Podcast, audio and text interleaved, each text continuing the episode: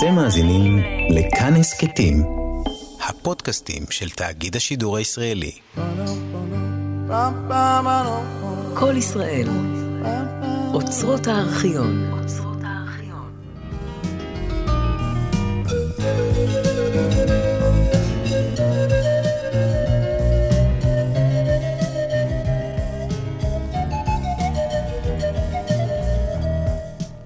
מתוך uh, סדרת השירים גירויים קלים, שיר מספר 15, הבדידות בשניים. הבדידות בשניים כשישנים לידך ואתה ער, גרועה מכל בדידות, כי כאן אין תקווה, רק צליל הנשימה של מישהי שישנה על ידך. כל החורף החזאי אמר שקיץ לא צפוי השנה. שיר מספר 21, הערה אנטי-אוטושמית. או אידלך, אידלך, עם דפוק וחסר חן. מעלות אם יש, צריך לחפש חזק, אבל המגרעות, ברוך השם, מוכרות את עצמן בזול. שיר מספר 23, אין טוראים מתים. בעניין העלאת דרגות לחללים לאחר המוות, סרן XY קיבל רב סרן לאחר נפילתו. כל הכבוד המפקד, הצדיעה התולעה. אין יותר טוראים מתים. כל הכבוד המפקד, אמרה הרימה. ומתוך גירויים קלים, שיר מספר 11, מה אתה בוכה? מה אתה בוכה, גבר בלילה? לא חסר כבר בכי בעולם? אתה נשען על הכיסא ובוכה. אתה נשען על השולחן ובוכה. נשען על המטריה ובוכה. נשען על ההגה ובוכה. ונוסע רחוק בכביש הטייסים למקום הכי יבש בעולם, שבו אחוז הלחות הוא כזה שאי אפשר בכלל לבכות שם. מי ששומע עכשיו את השירים האלה, דוד אבידן, יכול לחשוב שהשתנית מאוד. לא עוד איש המאה ה-31, אלא אחד מאיתנו סובל ונאנק במאה ה-20, מתגעגע לרגעים יפים, האומנם? השירים האלה הם בחירה מקרית מתוך uh, ספר שכולל 212 עמודים וסדרות רבות של שירים ש...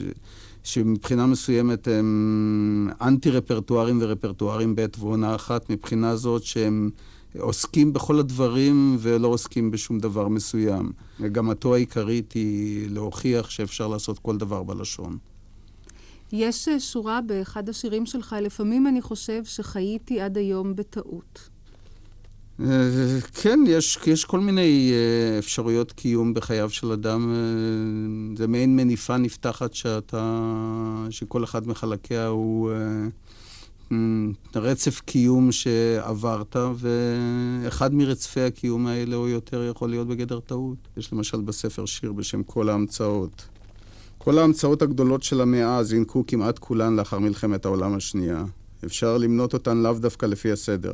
קוקה קולה, טמפונים, מכונות לצילום מסמכים, מכשירי השולחן המשרדיים הקטנים והזריזים, תכשירי הניקוי, קצף הגילוח המותז, סכיני הגילוח החדשים, התחתונים ובגדי הים החמודים, תה נמס, קפה נמס, הכל נמס, נעלי ההתעמלות המקסימות, מכונות הכתיבה החשמליות, המחשבים, לרבות המיני והמיקרו, המיקרו, אלקטרוניקה והמעגלים המודפסים, ולבסוף גם אני שהומצאתי אחרי מלחמת העולם השנייה, אם כי נולדתי לפניה.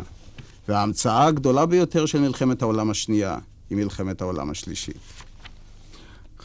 אני ממשיך כאן בקו שהצהרתי עליו כבר לפני מספר ניכר של שנים, וזה לעשות שימוש לא בחלקים של השפה, אלא בכל השפה.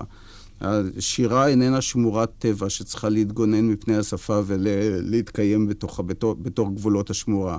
השירה להפך צריכה להסתער על מכלול הטריטוריה של הלשון ולהטמיע כל דבר אפשרי בלשון, להפוך אותו לשירה. אחד, האפשר, אחד ההיבטים של הספר הזה הוא ההוכחה שעם הכושר הנכון והידע הנכון והכישרון הנכון אפשר להפוך כל דבר לשוני, אפשר להפוך אותו לדבר לשוני שירי. שהלשון כולה עומדת לרשותנו. וכשהלשון כולה עומדת לרשותנו זה מרחיב גם את המאגר הרפרטוארי. גם, גם האישי וגם הלא אישי. אין כאן משהו מלאכותי בכל זאת, בניסיון, במאמץ הזה, לכלול הכל, אחרי הכל אה, אתה סובייקט? לא, הספר הזה, אגב, חשוב לציין שהספר הזה, ב-90% אחוז ומעלה ממנו מבוסס על הקלטות. אני עבדתי עם דיקטפון. גם ספרים קודמים, גם uh, בשירים שימושיים, ועוד יותר מזה, בתשדורות מלוויין ריגול, החומרים היו מבוססים על הקלטות. אלה הקלטות שהוקלטו בנסיבות ספונטניות בכל מיני הזדמנויות, כולל גם אגב נהיגה או אגב הליכה ברחוב, ושוכתבו שכתוב קל ביותר. אה, זה, מה, זה מה שבמידה רבה העניק ללשון את החירות שלה.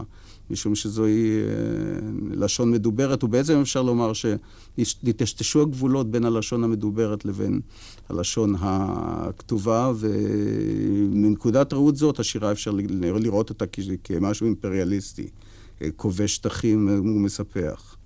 גם הסונטות נכתבו ככה, בהקלטות בזמן נהיגה? הסונטות הן uh, הצדעה לטכניקות הארכאיות, שתמיד צריך להיות צמוד אליהן, צריך להוכיח שאפשר לעשות גם אותן. הסונטות נכתבו על מכונת כתיבה. אין הבדל, ההבדל הוא רק ביוזמה, האם זה יוזמת הקלטה או שזה יוזמת אצבעות. תמיד השורה הראשונה, השורה המתוקתקת הראשונה גוררת בעקבותיה את השורות המתוקתקות האחרות. מימיי לא כתבתי טיוטות. אצלי תמיד הטיוטה הראשונה היא גם הטיוטה האחרונה.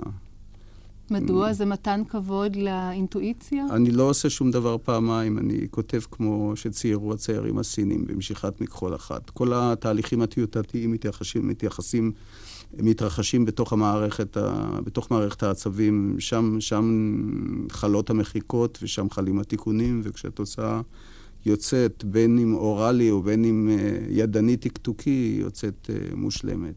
אה, אבידן, היו שנים שבהם היית משורר פופולרי מאוד. בעשר השנים האחרונות אתה מקושר עם כל מיני פטנטים אלקטרוניים, סרטים ניסיוניים, רכילות עיתונאית. הספר האחרון שלך, נדמה לי, היה חיי הלילה של תל אביב. אה, אני חושבת, אגב, שספר האפשרויות יחזיר אליך הרבה קוראים. השילוב הזה של אנושיות עם הומור, אני צחקתי הרבה כשקראתי בספר הזה. אתה תשמח עכשיו ליצור שוב קשר עם הקוראים דרך השירה?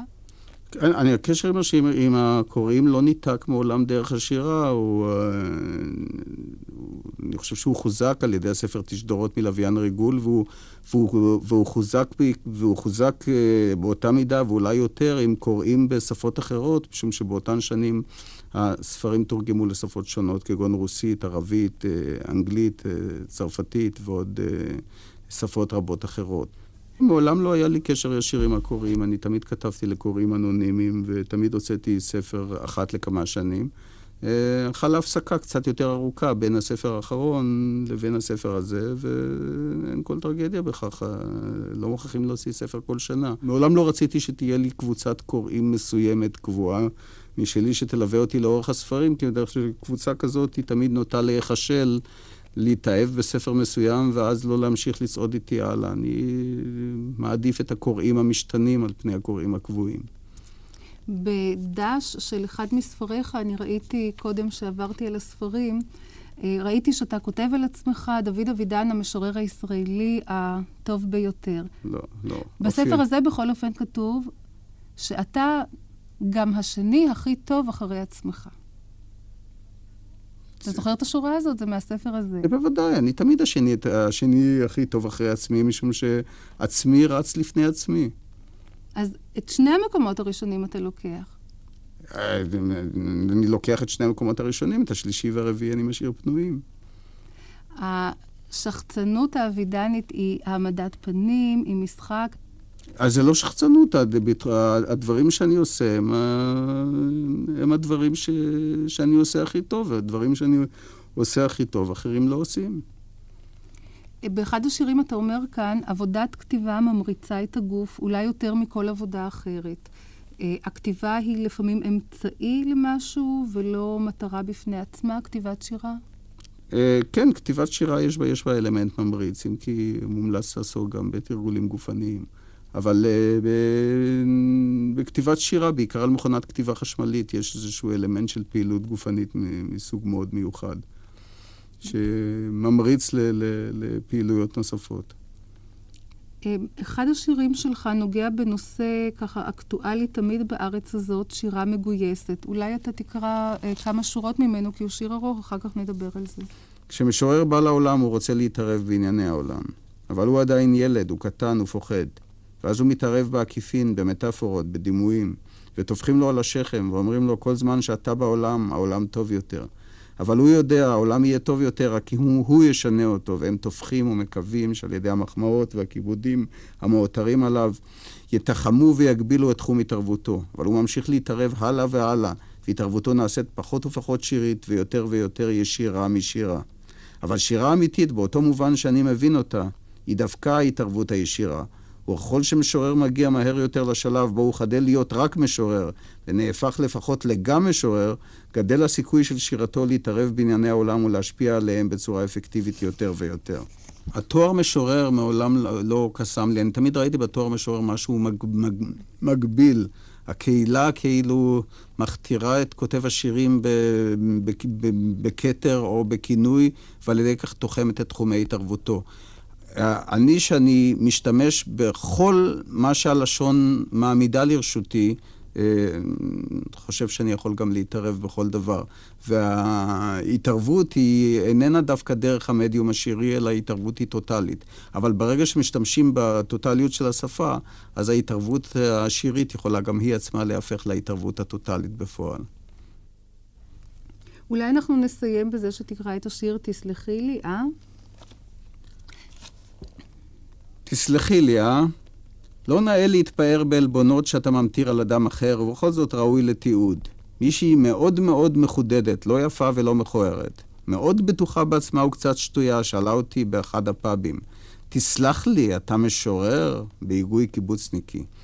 תגובתי הייתה מעבר לכל פרופורציה.